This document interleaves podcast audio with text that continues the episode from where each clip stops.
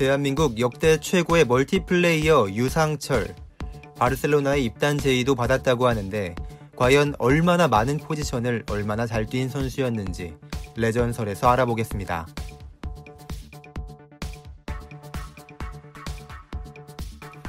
서울에서 태어나 자란 유상철은 응암초, 경신중, 경신고를 거치며 활약하고 있었습니다. 중학교 때까지는 작은 키 때문에 고민이 많았고 상대적으로 키가 덜 중요한 윙어로 활약했지만 고등학교 때는 키가 20cm 가까이 크면서 공격수로도 뛰게 되었습니다. 경신고에서의 활약으로 유상철은 19세 이하 대표팀에도 선발되어 1990년 인도네시아에서 열린 AFC U19 챔피언십에서 활약했고 팀은 결승에서 북한을 꺾고 우승을 합니다. 대한민국은 우승팀 자격으로 다음 해에 있을 포르투갈 U20 월드컵에 나가게 되었고 유상철도 많은 기대를 했지만 갑자기 이 대회를 남한과 북한이 단일팀으로 출전하기로 결정되면서 유상철을 비롯한 우승 멤버의 절반이 월드컵에 나가지 못하게 되었습니다. 아쉽긴 했지만 축구 인생 첫 좌절을 통해 한층 성장했다는 유상철은 경신고를 졸업하고 건국대학교에 진학합니다. 명문대학들의 러브콜을 받았지만 1학년 때부터 주전으로 뛰기 위해 상대적으로 스타 선수가 적은 건국대학교에 진학한 것입니다.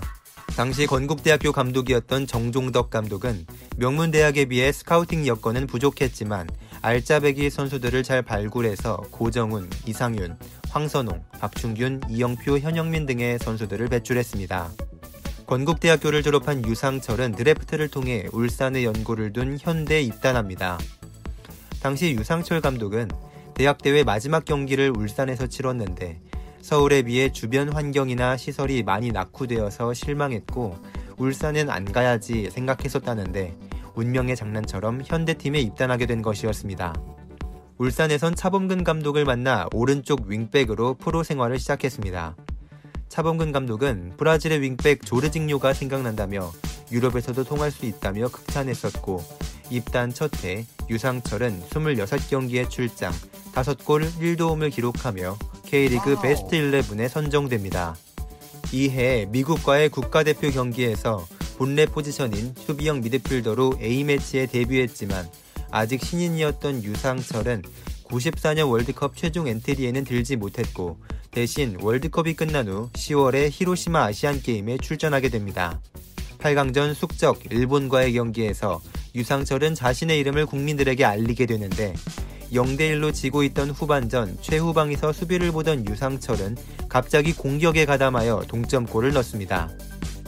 이후 팀은 역전골을 넣은 후 다시 동점골을 허용했지만 황선홍은 추가 시간에 얻어낸 페널티킥을 넣은 후 그 유명한 주먹감자 세레머니를 펼칩니다.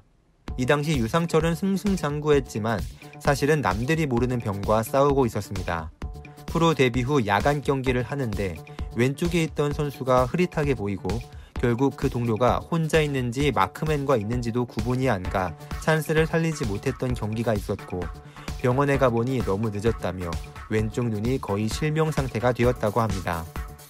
이후 헤딩을 할 때 시야가 아닌 감각에 최대한 의존하기 위해 공에 끈을 달고 헤딩하는 연습을 했다고 밝힌 유상철은 곽태휘, 김은중, 이태호, 곽희주 등과 함께 한쪽 눈이 안 보임에도 우수한 활약을 펼친 축구 선수로 기억되며 많은 선수들의 존경을 받고 있습니다.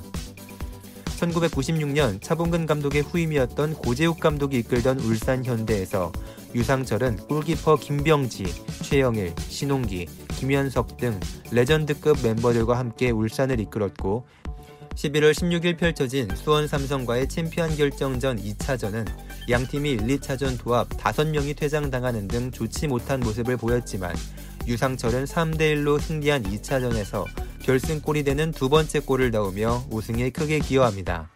1998년 프랑스 월드컵 멤버로 발탁된 유상철은 1, 2차전 멕시코와 네덜란드를 상대로 한 경기에서 연패를 막지는 못했지만 3차전 벨기에와의 경기에서 귀중한 동점골을 넣으며 승점 1점을 선물했습니다.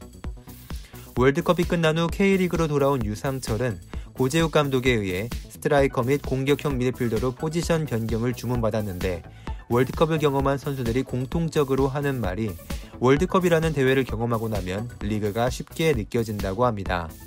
유상철은 공격진에서 거의 프리롤로 자유롭게 공격하며 시즌 총 14골을 넣으며 득점왕에 등극합니다. 프랑스 월드컵 이후 유럽 진출을 꿈꿨고 98 시즌을 득점왕 및 K리그 베스트 11으로 마치는 활약을 한 유상철은 국내에서는 유럽 진출에 제약이 많아 쉽지 않다고 판단하고 일본 제1리그 요코하마 마리노스로 이적합니다. 바로 이 시기가 유상철이 바르셀로나에 갈 뻔했다는 기사가 나던 시기였는데 당시 월드컵에서 대한민국은 네덜란드에게 0대 5로 대패했지만 몇몇 선수들은 좋은 인상을 남겼고 바르셀로나의 감독이었던 루이스 반할과 수석 코치 로날드 쿠만의 눈을 사로잡은 것은 유상철이었습니다.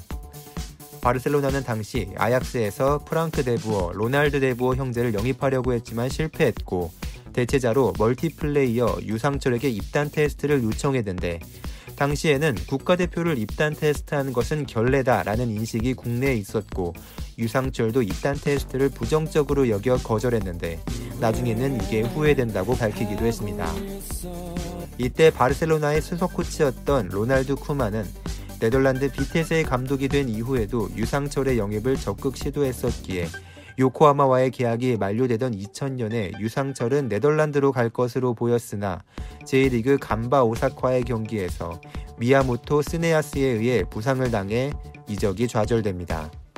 이 시즌에 공격수로 뛰던 유상철은 현대 시절 선배였던 김현석과 함께 리그 초반 득점왕 경쟁을 펼치는 등 좋은 활약을 보여줬으나 이 부상의 여파로 득점 최종 순위 17골로 공동 3위에 머물렀고 이후 가시와 레이솔로 이적한 후에는 홍명보, 황선홍과 함께 뛰면서 팀의 용병 자리를 모두 한국인 선수가 차지하는 재미있는 모습을 보이기도 했습니다.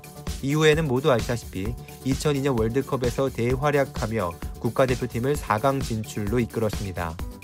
주 포지션은 김남일과 짝을 이룬 미드필더로 첫 경기인 폴란드와의 경기에서 장기인 중거리 슛 득점을 선물했고 특히 이탈리아와의 경기에서 후반전 득점이 필요한 상황에서는 김태형과 홍명보가 모두 공격수와 교체된 후 유상철이 수비수 자리에서 활약해준 것이 백미였습니다. 2000년 월드컵이 끝난 후 많은 태극전사들이 유럽으로 진출했고 유상철도 유럽 진출을 위한 협상을 합니다. EPL의 여러 팀과 협상을 했고 토트넘과 최종 협상만 남겨놓은 상황에서 가시와 레이솔에서 고별 경기를 갖고 행가래도 받습니다. 하지만 가시와와 이별을 선언했음에도 이종류 등 최종적인 이견이 생겨 협상이 성사되지 못했고 가시와의 협상 조건 때문에 다른 제1리그 팀으로 이적하지 못했고 K리그도 선수 등록 기간이 지나 낙동갈 오리알이 된 유상철은 무적 신세가 될 위기에 처했지만 K리그 모든 감독들이 동의하에 대승적 차원에서 비슷한 처지에 있던 황선홍과 함께 K리그에 뒤늦게 등록할 수 있게 되었고 울산으로 돌아옵니다. 유상철은 후반기 8경기만 뛰고 9골을 넣는 활약 속에 중위권 울산을 준우승까지 이끌었고 세 번째로 K리그 베스트 11에 이름을 올립니다. 이듬해 한층 거칠어진 견제로 유상철은 부상에 신음했고 부상에서 회복한 지 얼마 안 된 경기에서 부산의 이장관에게 거친 태클을 당한 후 보복성 행동을 해 징계를 받았고 이후 유상철은 거칠어진 K리그를 떠나기로 결심한 후 제1리그 요코하마에 재입단합니다. 이때도 제1리그를 발판 삼아 선수 생활 마지막을 유럽에서 뛰겠다는 의지를 피력했지만 결국 유럽에는 진출하지 못했고 30대 중반에 접어드는 나이에도 2004 아테네 올림픽에 출전하는 등 강행군을 펼쳤으며 2003년과 2004년 요코하마의 제1리그 2연패를 도왔지만 요코하마는 고액 연봉자에 나이가 많아진 유상철과 재계약하지 않았습니다. 2005년 울산으로 돌아오며 유상철은 세 번째로 울산에 입단을 합니다. 2006 월드컵 출전을 목표로 다시 뛰었으나 고질적으로 괴롭혀온 왼쪽 무릎 부상의 여파로 공수에서 모두 아쉬운 모습을 보였지만 스페인에서 돌아온 이천수가 맹활약했고 유상철도 팀을 잘 도우며 울산의 두 번째 리그 우승을 안깁니다.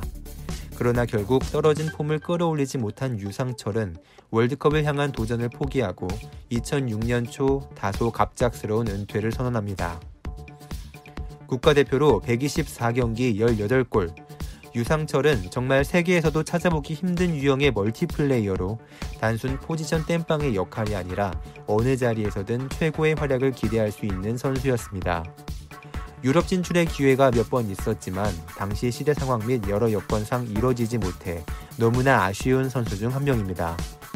개인적으로 울산 축구를 응원했던 2000년대 초 중에 좋은 기억을 주어서 너무 감사한 선수며 앞으로도 감독으로 더 좋은 일들이 많이 있었으면 좋겠습니다.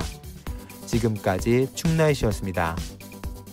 이 얘기가 재밌으셨다면 구독과 좋아요 버튼 부탁드리겠습니다. 감사합니다.